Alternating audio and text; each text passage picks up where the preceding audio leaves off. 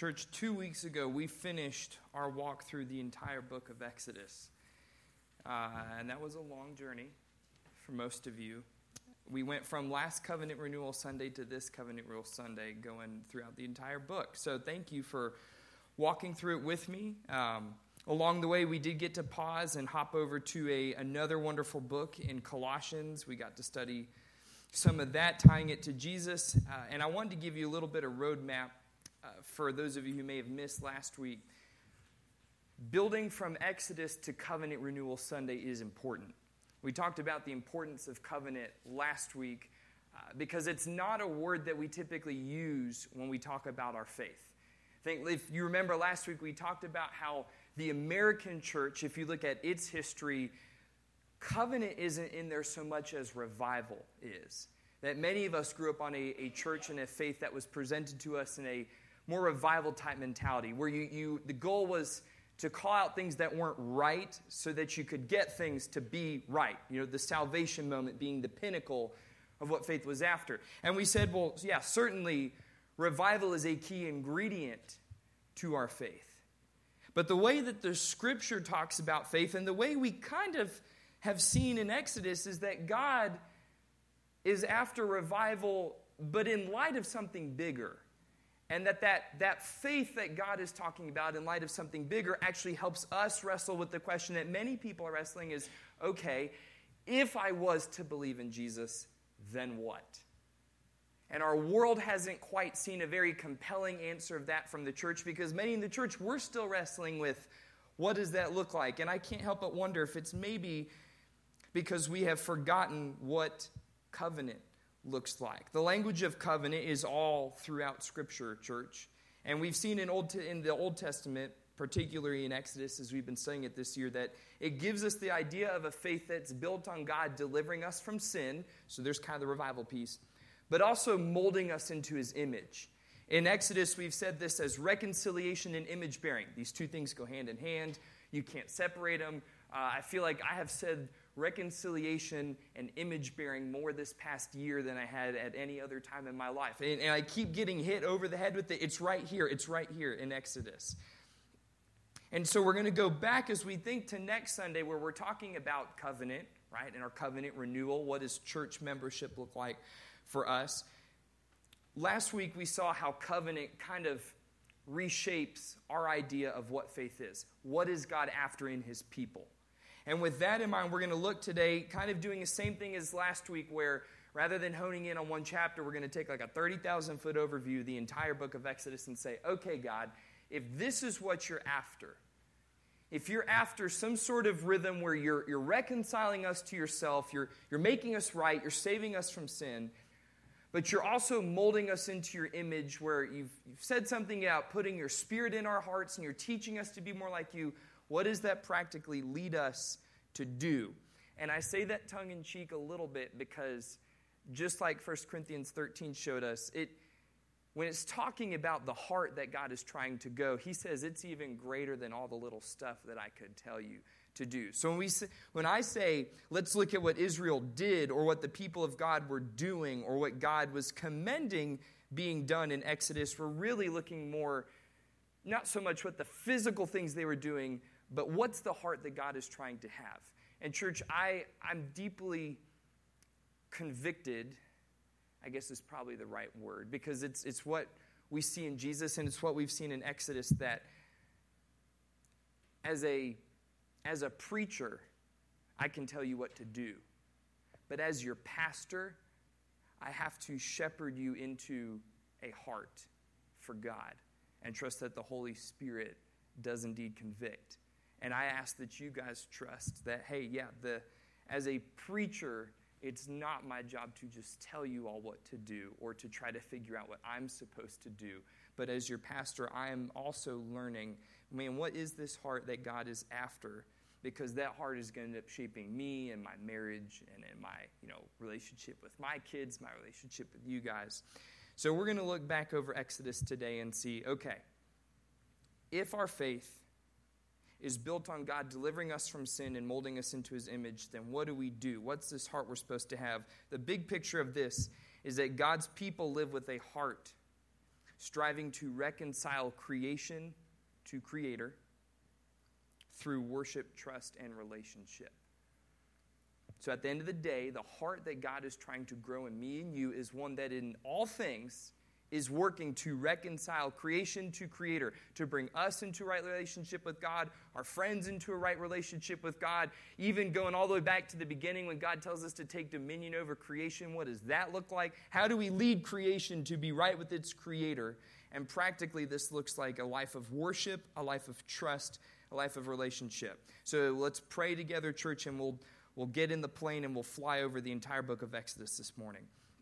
Lord, we are grateful for this journey that we have been on as we've been learning who you are, what you've done for us, and who we are in light of that. Lord, this has been a, a very sweet season, 16 months where we have gotten to journey together to see, God, if we call ourselves by your name, what does that mean? What should we do? What do we want to long for? What do we pursue? What, how does it change who we are, God, from if we don't have your name? Father, we're, we're not going to end that journey today, but we are looking to see, you know, that you are you're wrapping up a final chapter in the book of Exodus for us, church, as we move into new seasons of life and ministry beginning next Sunday. So, God, show us one more time from Exodus what are you really asking of us? And may we be humbled enough this morning to get to hear the still voice of your Spirit saying, This is it. This is who I have made you to be. In Jesus' name, amen. If you begin, it actually doesn't take very long at the beginning of Exodus chapter 1 for us to get to see that what God is after in his people is a heart striving to reconcile creation to Creator. If you begin in chapter 1, one of the first things you see is that Israel is being put into slavery by Egypt, and the Egyptians are told to kill, put to death, all of the firstborn males. And we're told in verse 17 that the midwives feared God and they did not do as the king of Egypt commanded them, but they let the male children live. So, right off the bat, we're introduced to a group of people who they're introduced as Hebrew for the purpose of saying they're part of the people of God, even though Israel might not know that yet. They're part of the people of God, and what they do is they're fearing God. So, they're risking their own lives for what? For keeping these babies alive. A picture of saying, well, no, to take a life is, is not part of God's image. I, I want to make sure God's image has a chance to be right with Him. And notice how God rewards the midwives, not because of specifically what they're doing in keeping the babies alive, but in the fact that they feared Him. Verse 21 tells us because they're, they're right with God, God dwelt, dealt well with the midwives. And it's, it's interesting because we're told in verse 21 because the midwives feared God, he gave them families. So God is saying right off the bat, because you have feared me, you are now getting to taste the covenant promise. If you remember, God showed up to Abraham, Isaac, and Jacob and says, Hey, I'm going to make you into a great name and a great nation. Your descendants are going to number beyond, you know, the, to the ends of the earth. This, this is a taste of the covenant promise for the people of Israel in the midwives, and we're told they receive this because they fear God. So, all, already, right at the beginning, Moses is kind of giving us an inkling, saying, okay, watch this theme of learning to reconcile creation to Creator, and notice how every time it comes up, God is going to say, yeah, that's what I'm after. Because the next thing we do, we go into chapter 2, and we're introduced to Moses. And we're told after Moses is born, and it's a miraculous way that he's able to stay alive, that one day in verse 11 of chapter 2, he grows up and he sees his people being beaten. And he looks this way and that, and he goes and he kills the Egyptian. And then he flees to the Midianites, where he sees some shepherd girls that are also being oppressed by these other wicked male shepherds, and he drives them away. So, whether Moses is doing this perfectly or not, we see a guy that has this heart of saying, okay, something is not right between creation and whatever design it's supposed to be, I need to step in and to intervene. A heart that's starting to see a taste of reconciling creation to Creator. And so God shows up, and we see that what happens to Moses? Well, God brings him a wife who bears a son. Same thing as what happened to the midwives. It's this covenant promise starting. And I love Moses names his son Gershom, which I don't know any kids named Gershom today, so if you have them, feel free to revive it. But what his name means is, uh, I am a sojourner. Almost as if Moses is saying, okay, I grew up in Egypt, but something about the way Egypt functioned, which, church, if you remember all throughout Exodus, we've said it's this narrative of power, production, and self. Something about that I'm a stranger to. I'm not in covenant with that. I might not know fully this God that I'm supposed to follow, but that just doesn't seem right to me. I love that he names his son. Every time he sees his son, he's going to say, That's not quite right. I might not know today what the answer is, but that's not right. And God shows up, and this is instantly the first thing he teaches to Moses in chapter 3 is this heart for reconciling creation to creator. In verse 10, God gives his purpose statement to Moses right up front. He says, Go, I will send you to Pharaoh that you may bring my people, the children of Israel, out of Egypt. And Moses responds with this rapid fire string of questions. He says, Well, who am I to do your work? First off, chapter 3, verse 11. How can I trust your reconciliation work? Verse 13. What if others don't like your work? Chapter 4, verse 1. What if I'm not gifted enough to do your work? Chapter 4, verse 10. Church, many of us have asked those same questions, right? God, who am I to take on your work? What if other people don't like the work? What if I'm not gifted? I love that God answers all of Moses' questions. He says, Good. If you're going to learn to take my heart in me, you're going to have questions. You're going to have some doubts. You're not going to fully understand what this is like on day one. Ask me these questions. And he works with Moses, and the only time God gets offended is when he gets Moses to admit really where his heart is. Chapter 4, verse 13 says this Moses is talking to God. He said, Oh, my Lord, please send someone else. Verse 14 Then the anger of the Lord was kindled against Moses. The questions did not offend God. God can work with the doubt, He can work with the insecurity, He can work with the not fully understanding everything that you're being asked to do. He can work with that. But when the heart is, please send someone else, that's when God steps in and says, No, is there not Aaron, your brother, the Levite? I know that he can speak well. Behold, he is coming out to meet you, and when he sees you, he will be glad in his heart.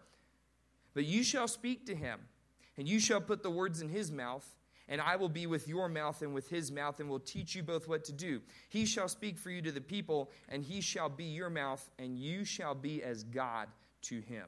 And take in your hand this staff with which you shall do the signs. Is at this point, when God gets Moses to admit where, admit where his heart is at, church, that God says, Oh, hold up.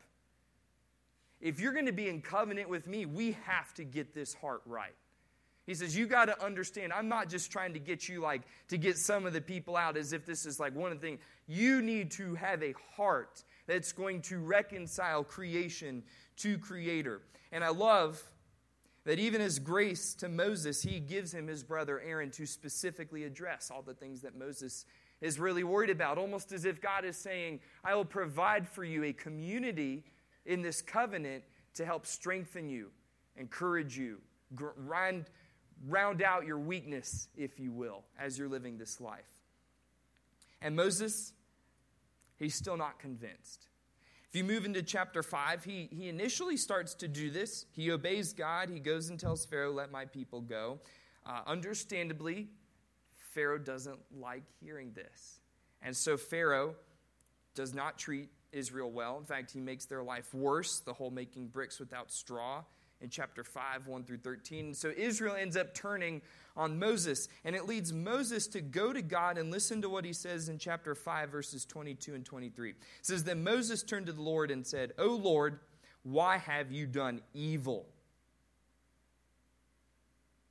Why have you done evil to this people? Why did you ever send me? For since I came to Pharaoh to speak in your name, he has done evil to this people, and you have not delivered your people at all. I just just picture what's taking place, church. Moses is standing in the presence of God. And not only is he saying, God, you, you might be a little off here, saying, You're doing evil, God. He calls God's heart for reconciliation evil. He says, It's evil. It's leading other people to do evil. You haven't done a thing you promised. Like the, the gall for Moses to be able to do that. And then I realized this week, you know what? Maybe I don't stand before God and call his work evil. But I, I definitely go back and say, God, please send someone else. And in a way, that heart leads Moses to turn around and just later tell God that work, his work is evil. And it made me realize like how how grateful how grateful I am for Christ. I mean, can you imagine if he when he came to do the same work, a perfected work uh, that God is pointing to in Moses of reconciling creation to creator, if the first time it wasn't received well, the first time Jesus started getting some death threats or some pushback from the work he's doing, that Jesus turned around and said, God, I don't know what you were thinking, but what you've asked me to do is evil. I think Christ, what if, what if he responded like God to Moses? I mean, he wasn't a popular guy, he wasn't a powerful earthly figure. His message of reconciliation did not appeal to the earthly elite of his day. So, what if Christ turns around and says, God, that work that you're asking me to do is evil because of this? I mean, just praise God that we have an eternal Messiah who displayed the heart of God to reconcile creation to Creator. But then, what's deep for me this morning, church, is well, I'm not supposed to have a heart like Moses. In the Holy Spirit within me, I have this heart of Christ. So I am called to something better, something bigger than what we see in Moses. God keeps emphasizing. Now he's going to not only be teaching Moses that this is what he's after, but also Pharaoh. He tells Moses to tell Pharaoh in each plague, he says, Let my people go. And then he adds a purpose statement to the end, so that they may hold a feast for me, chapter 5, verse 1. But then the more common one, so that they may serve me, chapter 7, 16, 8, 1, 8, 20, a couple times in chapter 9. Let my people go so they may hold a feast to me. Do you guys remember from last week I talk about what's one of my favorite places in Exodus? It's chapter 24, the holy picnic, right? This idea that of, of eating in one's presence was a picture of reconciliation to the Israelite world. So when God says, Let my people go hold a feast for me in the wilderness, He's not saying, because they don't have enough space to spread out all their blankets here in Egypt, Pharaoh. He's saying, No, let them go so they can be made right with me. Moses, this is your job to tell Pharaoh. And Pharaoh, this is what I want of my people. What will make them my people? That they will be reconciled to me. And the Hebrew verb serve, when he says, Let them serve me, Serve is abad, which means to be in bondage to, literally, to be in covenant with. God says, This is what I'm after. And he keeps working on Pharaoh until Pharaoh understands this in the plagues. Pharaoh initially just says, No. Like, why should I listen to you, Moses? Then in chapter 8, Pharaoh says, Well, you can go sacrifice to your God. Hebrew there just meaning to slaughter an animal. Don't go serve, but you could go kill an animal to your God. God says, No, that's not what I'm after. Then Pharaoh says, Well, you could go out there and stay in the wilderness, just don't, don't make a new covenant with him. God says, That's not what I'm after. Chapter 10, Pharaoh says, Okay, you can go, but leave the women and children behind, because the men will come back for the women and children. God says, No, that's, that's also not what I'm after. Pharaoh says, Well, go, bring your women and children, but leave all your animals, your possessions, your livestock. God says, You still do not understand what I'm after. In fact, we don't actually see a picture of this completed until we've gone through celebrating the Passover and the passing through the final plague of death in chapter 11, verse 1 through chapter 12, verse 32. It's not until all of this takes place that we get to the end of chapter 14, where we see in verse 30, Thus saved the Lord. Thus the Lord saved Israel that day from the hand of the Egyptians. And Israel saw the Egyptians dead on the seashore. Israel saw the great power that the Lord used against the Egyptians. So the people feared the Lord. Ooh, there we go. Good things happen when people feared the Lord at the beginning. Now the people feared the Lord, and they believed in the Lord and in his servant Moses. Now we're finally getting somewhere, church. Now God's people are finally seeing, oh, what God is really after what he shows up to do the first 14 chapters of Exodus is just teach people, I need you to want to be right with me. And I need you to want the rest of the world to be made right with me. And I want you to have a heart that in all things says, God, it's, it's going to look different for different people in different circumstances. And I might not be able to do the same thing tomorrow that I did today, but God, I want to be right with you. And I want my neighbor to be right with you. I want my family to be right with you. A heart striving to reconcile creation to Creator. This is where God starts. This is the first thing He shows up to His people and says, Hey, I'm looking for people who understand this. The midwives start to see it, Moses starts to see it. God partners with them to draw them into his covenant. That's what he's looking for us, church. If we're thinking about our faith as more than just a revival, where we're just going to say these things are wrong, these things are right, we need to get rid of what's wrong to go be with what's right, we are seeing a heart for reconciliation that God says this is fundamental to who my people are. If we don't have this, as God told Moses, he says, No, no, you got to get this right if you're going to be living well with me. So, what does this practically look like? That's pretty much the whole rest of the book. God starts teaching his people if you're going to have this heart with me. Because I have taught you, Moses, to have this heart with me. Here's what this looks like. So, practically, what, what takes place the rest of the book? The first thing we see is worship. That God's people live with the heart striving to reconcile creation to Creator through worship. The very first thing God does is He teaches His people to sing. Now, y'all, y'all sing really well. Uh, it's, it's amazing because there's not, I mean, maybe outside of some really large concerts, there's just not a place in our world where a lot of people gather together to sing. But there is something that God is teaching his people in the singing that Moses and his sister Miriam lead the whole nation in singing in chapter 15, where it says, We have come together to declare God is worthy. Specifically, Moses leads the people to praise God for who he is, for what he's done, and for who they are as a result. And this is just what our acts of worship are, church. We praise God we give him glory for who he is, for what he's done, and who that makes us. This is, this is something we do. If we're striving to be made right with God and with others, we have to be really good at telling God, God, I see this in you. Thank you. God, I, I see because that's who you are, you've done this. Thank you. God, because you've done these things and you are this way, this is how my life is different. Thank you. God declares this for his people. We will be a people of worship in his covenant. The second thing we're going to be that really takes up the bulk of the middle portion of Exodus is trust. That is, God's people are learning to worship Him. They are also learning what does it look like to trust God. He teaches them that trusting His reconciliation is enough for their lives. And in, in that, we need to, to pause for a second, church.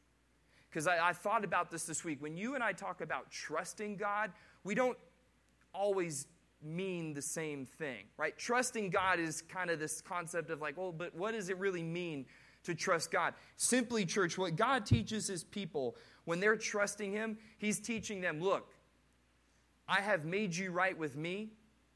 I have sent you to go be right with others and lead them to be right with me. That is enough.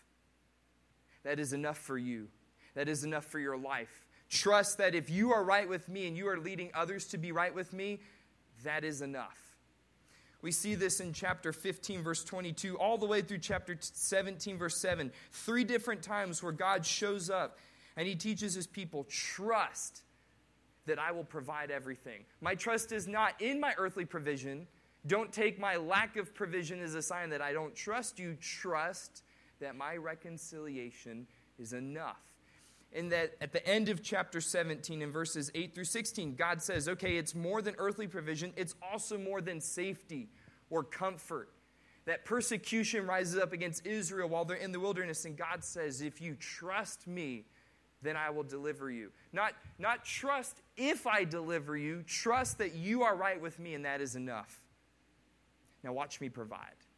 Now watch me deliver and he, he really deeply cares about whether his people get this or not because he, he shows up in chapter 18. And, church, this is, this chapter in particular is one people wrestle with. What does it mean? And some people even wonder is this really like the place in the timeline of Exodus that this goes?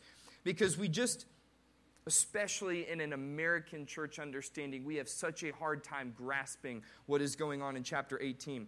God, when what the big picture, what he's doing is he's showing up, and again, as we've been seeing on all these previous chapters, he's teaching his people to trust him.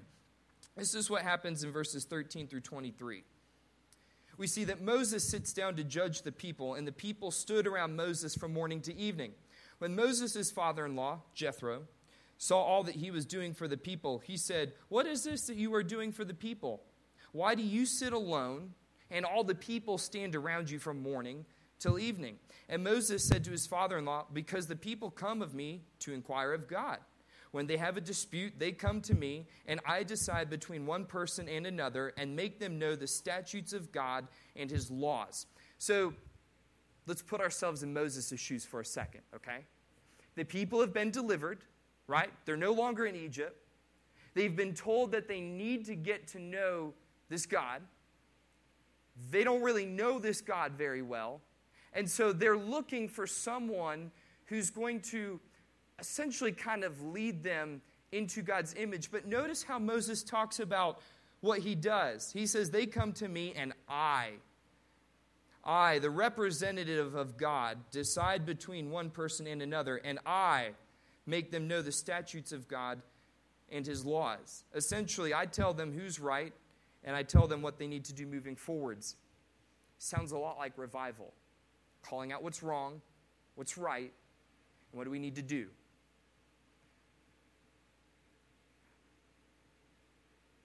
That doesn't sound so bad at first glance.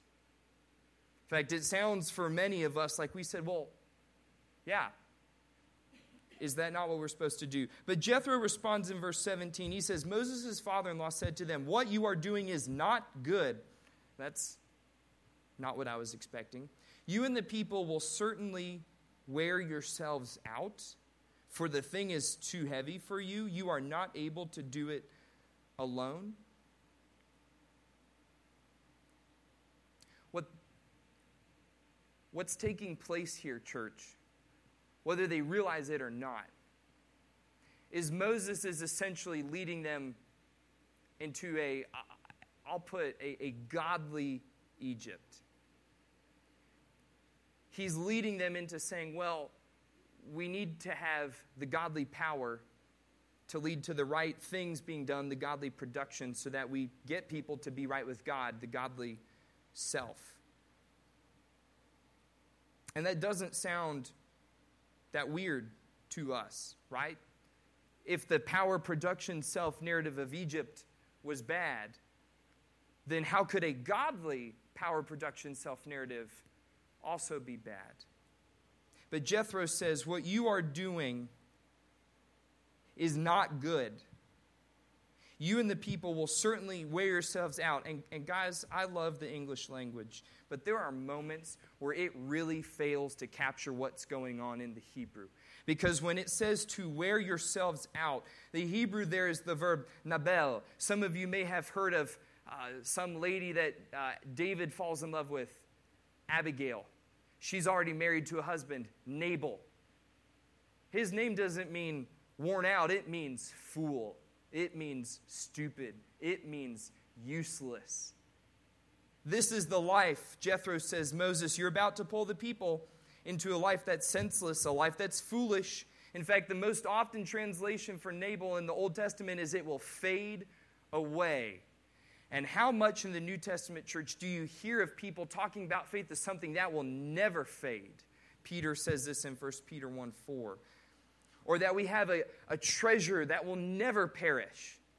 This sounds like the opposite. Further, the Hebrew word there that says good, when we say something's not good, that, that doesn't seem so serious. But the word good, church, the Hebrew there is tov, which is one of the most powerful words in the Old Testament. Because when God creates his creation in Genesis 1, he looks at the end of each day and says, And God saw that it was good. Now, here, Jethro looks at what Moses is doing and says, It's not good. In fact, what you are doing is the exact opposite of the image of God. What God creates, Tov, what you're doing, Moses, not Tov. To make a godly version of the power production self narrative, Jethro is telling Moses that is the exact opposite of what God is after in his people.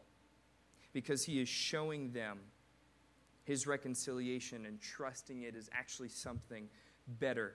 The picture that Moses or that Jethro describes in the following verses, beginning in verse 19, he says, Now obey my voice, I will give you advice, and God be with you.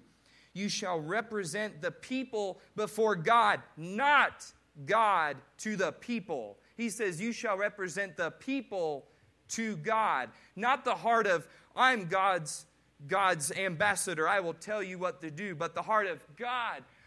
I'm on behalf of these people. They are broken from you in their sin. God, please take me in their place. The heart we see in Jesus. Represent the people before God and bring their cases to God. After you've done that, Moses, verse 20, you shall warn them about the statutes and the laws. Once you've brought them to God, okay, this is the God you are to know. Here's what it looks like to live with Him, what they must do. 21. Moreover, look for able men from all the people, men who fear God, who are trustworthy and hate a bribe, and place such men over the people as chiefs of hundreds of thousands of fifties of tens, and let them judge the people at all times. He says, bring other people into doing this with you. Don't just keep yourself in this power production. God, even if it is a godly version, he says, bring others into this life with you. Verse 22 Let them judge the people at all times, not you, Moses. Every great matter they shall bring to you, but any small matter they shall decide themselves. Why? Because they are all right with God together, church. They will decide for themselves. So it will be easier for you. They will bear the burden with you. If you do this, God will direct you. You will be able to endure, and all this people also will go to their place in peace. The heart of a reconciler is different church. In fact, let me, rather than just try to describe it to you, let me read you a quick a quick bit where Paul describes what this looks like to the church in Thessalonians. In 1 Thessalonians chapter 2, this is what Paul is telling them. He says, For you yourselves know, brothers, that our coming to you was not in vain. So he's about to say, What was the purpose of why we came to you? But though we had already suffered and been shamefully treated at Philippi, as you know, we had boldness in our God to declare to you the gospel of God in the midst of much conflict. For our appeal does not spring from any error or impurity or any attempt to deceive, but just as we have been approved by God to be entrusted with the gospel, so we speak not to please man, but to please God, who tests our hearts. For we never came with words of flattery, as you know, nor with a pretext for greed. God is witness nor did we seek glory from people, whether from you or from others, though we could have made demands as apostles of Christ. But we were gentle among you, like a nursing mother taking care of her own children. So, being affectionately desirous of you, there's that heart language, we were ready to share with you not only the gospel of God, but also our own selves, because you had become very dear to us. For you remember, brothers, our labor and our toil. We worked night and day that we might not be a burden to any of you. Well, we proclaim to you the gospel of God. You are witnesses, and God also, how holy and righteous and blameless was our conduct toward you believers. For you know how, like a father with his children, we exhorted each one of you and encouraged you and charged you to walk in a manner worthy of God, who calls you into his own kingdom and glory. Church, Paul says, even in suffering and persecution to the point of death, I counted trusting God's reconciliation work worth it. That it is enough for me, verses 1 and 2. So I'm not going to rely on a Christ power production self narrative, verses 3 through 6. In fact, here's what I'm going to do I'm going to love for you, I'm going to care for you, verse 7. I'm going to not just share the gospel truth with you, but share my life with you. Verse 8.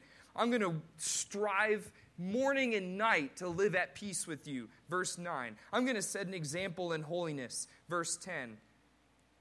I'm going to take you with me to do this. Verse 11. This is a picture of a life that trusts God's reconciliation work is enough. It's honestly way less complicated than we often make it. It's way less dependent upon external circumstances than we make it, church. And it fits with what we see in the rest of Scripture. And it kind of shows where God is going next. He says, if this is the heart you're going to have, if you're going to worship me well, if you're going to trust me well, you got to be able to relate well with one another. That in God's covenant, we work to be at right at peace with Him and others.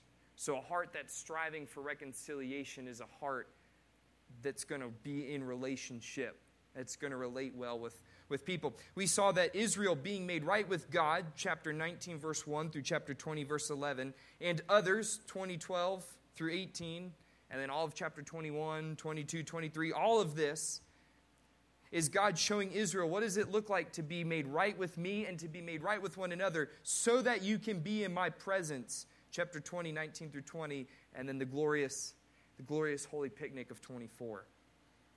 In fact, he calls them to build the temple so that they could be made right with God, chapters 25 through 27, but also to lead others in being made right with God, 28 through 31. As this relational work is key to reconciliation. It's not an option. When it becomes an option, that's when you get to places like chapter 32, where if you look at the first eight verses of Exodus 32, you see that Moses has taken a long time up on the mountain. So, verse 1 the people gather together. They say to Aaron, Up, make us gods who shall go before us. We are tired of waiting, we are tired of trusting. Go make this thing happen for us, Aaron. Make us gods who shall go before us. They'll bear our image, they will be our power on earth. As for this Moses, the man who brought us up out of the land of Egypt, we don't even know what's become of him. How quickly they have turned on their Messiah figure. Verse 2 So Aaron said to them, Take off the rings of gold that are in the ears of your wives, your sons, and your daughters, and bring them to me. So all the people took off their rings of gold that were in their ears. They brought them to Aaron. They stripped themselves of their dignity, and they are fine with it. Doesn't sound too good. And Aaron received the gold from their hand, and he fashioned it with a graving tool, and he made a golden calf. And they said, These are your gods, O Israel, who brought you up out of the land of Egypt. Now they're taking what God's doing, and they've slapped it on an idol. Doesn't sound too good. Verse 5 When Aaron sees this, he built an altar before it. It's just snowballing at this point. And Aaron makes a proclamation, said, Tomorrow will be a feast to the Lord. And they rose up early the next day, and they offered burnt offerings and brought peace offerings. No, Israel. And the people sat down to eat and drink and rose up to play. And the Lord said to Moses, verse 7 Go down, for your people, whom you brought up out of the land of Egypt, have corrupted themselves. And here's what really got God's goat, if you will. Verse 8 They have turned aside quickly out of the way that I commanded them. That word their way is the word derek, and it literally means road, but figuratively means a way of life. That word is used in the Old Testament when talking about covenant. God has said the second you tried to make a godly a godly version of the power production self narrative. You stopped worshiping me. You stopped trusting me. You stopped relating well with one another. In fact, you took my name and you slapped it onto an idol.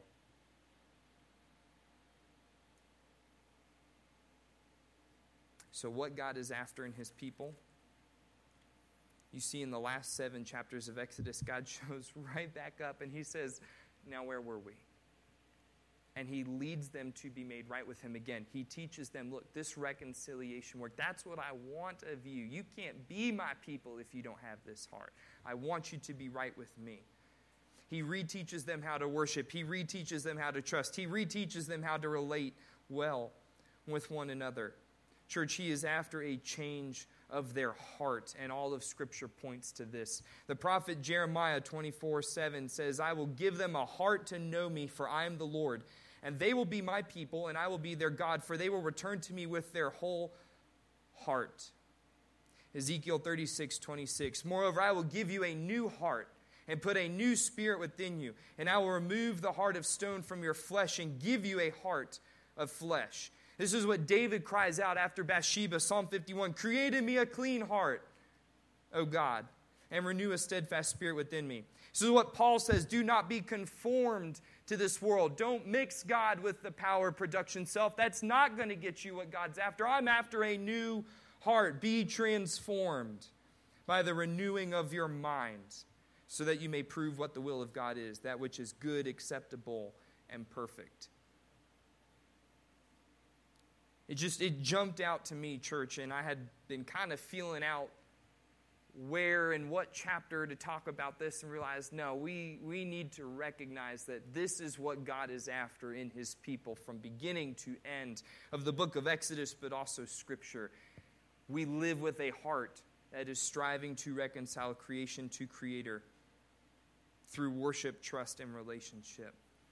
And if this is the heart God is desiring us to have, then that should lead us to just ask a few questions this morning. So, questions for us. I mean, first, it starts with Do I have a heart that's reconciled to God? I mean, and first, for some of you, th- that may need to be our starting point today. Like, God, just, I need to recognize before you that you made me a certain way. You, you created, you desired me to be a certain way, and I don't have that heart, God. I don't. I, I hear from what you've been talking that there's this, this sin thing that has broken us apart from you, and I don't have the heart that you're asking me to have. But God, I want that. Church, maybe today, I mean, we've, we're going to talk about this next, which is uh, the whole next series is going through the book of Hebrews to say, This is Jesus. This is why we need Jesus. This is how Jesus plays into all of this. The covenant we have with Jesus is even better than this, church. That to declare Jesus as our Lord and Savior, we don't just hope to eventually learn this heart that God is after in His people, but that heart gets placed into us with the Holy Spirit. That if we ask God to make us right with Him, to call upon the name of Jesus Christ Church, we will receive this heart. So maybe some of you today need to say, God, I don't have that heart, but I want to. And if that's you, then, then man, come talk with us after service because that is, that is the starting point. But for the rest of us, if we have already done that and we have this heart within us, consider how we are striving toward reconciliation in all these areas. How is our worship? How is our worship? I, I mean, are, are we coming in looking for what we can be getting out of it? Are we looking to compare how things are going? Or are we just looking to praise who God is, what He's done, and who that has made us because we see something in that changes my heart to be more like God? How's our trust? Church, I need the Spirit.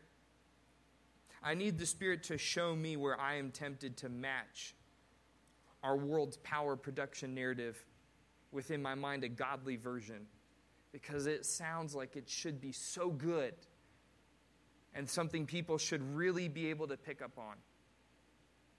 And I can't help but read through Exodus and go, not only was God not really wanting that, that was contrary to who He is.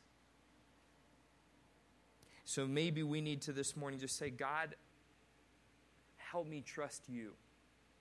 Trust that being right with you, that working in, in all the different places of my life to, just as Paul said, to, to be caring for others, to be striving toward peace, to share the gospel in my life alongside others, to lead people doing likewise, to walk humbly with them. Maybe that is enough. Maybe that is enough. How's our trust? How's our relationship? And, and the the way that I like to phrase it is how's our relational capacity? Those of you who are on the pastor search team, when you guys asked me what did I really want to see our church grow in, I think some of you phrased it, who are you looking, like, who are you hoping our church reaches in the community? I said, people with a high relational capacity. People who want to know people, people who want to be known by people, people who are are just good at relating well with others. I say you, you can you could do a lot of things in a church, but if you don't have people who can relate well with one another, then discipleship does not take place. And at the end of the day, we see in Scripture that is what we're what God calls us to do with this heart of reconciliation is to be made right with Him and lead others in doing likewise. So, how is our relational capacity, church? I define it as our actions and our abilities to be relational people. So, just something as simple as, like, I don't know, do I have people that I go hang out with? Am I approachable? Like, am I comfortable? You know, it doesn't mean that you have to go to 5 million people today or that you have to talk to every single person in the room every time you step in. But can you share part of your life with somebody else? Do we build time and space for relationships in our week? Do we fill our schedule so full that we see people as inconveniences because they're calling it the worst possible time while I'm trying to get things done? Those of you who have kids know it's a special role with parenting that you can't see your kids as an inconvenience because they are always interrupting what you're trying to do. Unless your focus is not on what you're trying to do, but on relating well. As you wrestle through these questions, church, this, this is where we have to go all the way back to the beginning and say, notice how when Moses didn't get it, God brought him Aaron as, as Moses is struggling to lead the people, God says, give that responsibility out. As, as Moses and Aaron are trying to lead the people to be right, God gives them a priesthood. God builds his covenant in the context of community. Churches, you and I are learning and trying to figure this out and being open and honest with each other. This, this is not something that your pastor is telling you to go do on your own, but God has given to us to do together. And so, this is what we celebrate on our Covenant Renewal Sunday that God has called us as members of New River Fellowship to, to live this life, to grow this heart.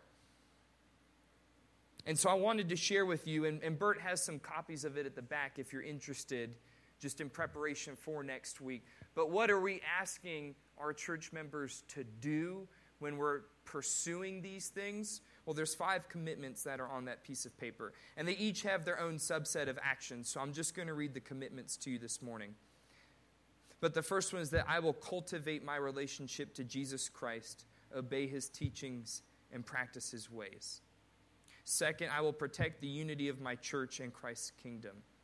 Third, I will share the responsibility of my church and Christ's kingdom. Fourth, I will serve in the ministry of my church and Christ's kingdom. And fifth, I will proclaim the glory of my Lord to others and tell others of his marvelous works.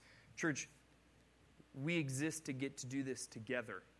The, the teaching, the worship, the small groups, our events, just the times that you guys spend together outside of this building and in non official church capacities, all of this is saying, hey, I'm living life together with people who have committed to doing this which is a beautiful thing.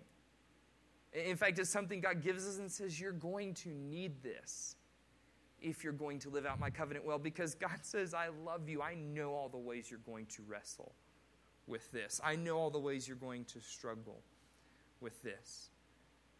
And so, church, as a body who is gathered here in God's presence, being able to admit we don't fully get this, but God, you have called us to this picture of covenant, and we want to know more.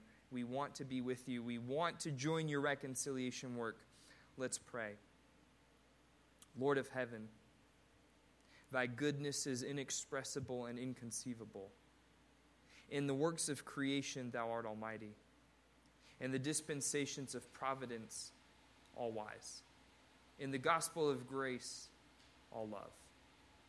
In thy Son, thou hast provided for our deliverance from the effects of sin the justification of our persons, the sanctification of our natures, the perseverance of our souls in the path of life.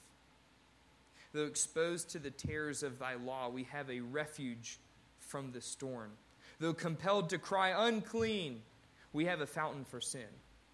Though creature cells of emptiness, we have a fullness accessible to all and incapable of reduction. Grant us always to know that to walk with Jesus makes other interests a shadow and a dream. Keep us from intermittent attention to eternal things. Save us from the delusion of those who fail to go far in religion, who are concerned but not converted, who have another heart but not a new one, who have light, who have zeal, who have confidence but not Christ. Let us judge our Christianity not only by our dependence upon Jesus, but by our love to Him, our conformity to Him, our knowledge of Him. Give us a religion that is both real and progressive, that holds on its way and grows stronger, that lives and works in the Spirit, that profits by every correction, and is injured by no carnal indulgence. Amen.